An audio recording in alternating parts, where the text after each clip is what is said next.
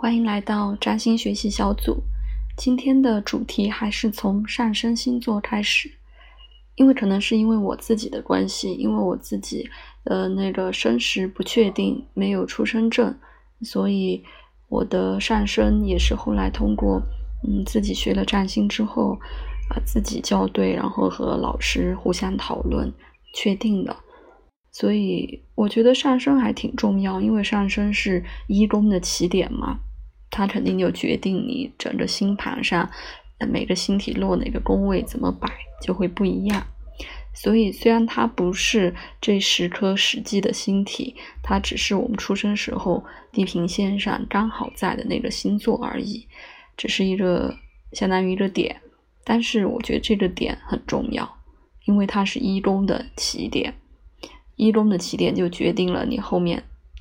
二宫、三宫、四宫，一直到十二宫的起点是在哪里？然后你的太阳就有可能，呃，因为上升点的不同，落的宫位不同，所以还是挺重要的。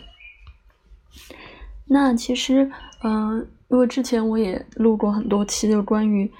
嗯。三十岁决定三十岁以后的人生，这个肯定是不符合的，因为上升一直都在对我们的影响，也一直都在，而且上升点它落的星座，也就星座，也就是我们的命宫的公主星，也就是我们的整个星盘比较重要的一个点。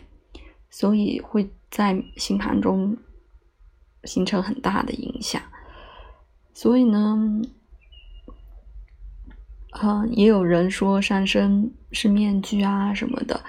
其实也没有那么复杂。我觉得，其实就像方丈老师说的，就是第一反应或者是我们的第一印意识会出现这个星座的形态。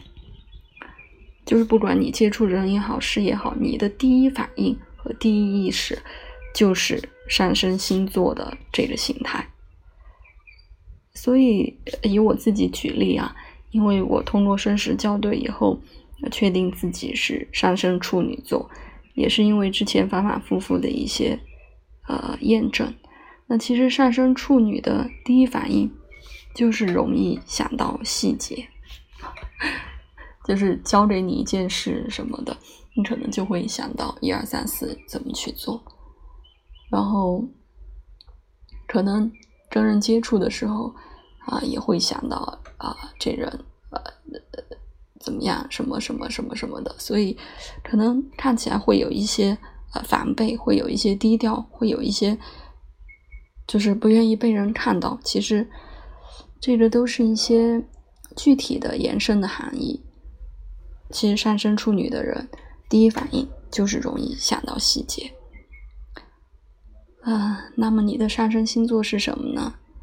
嗯，也来打卡和我们分享一下吧。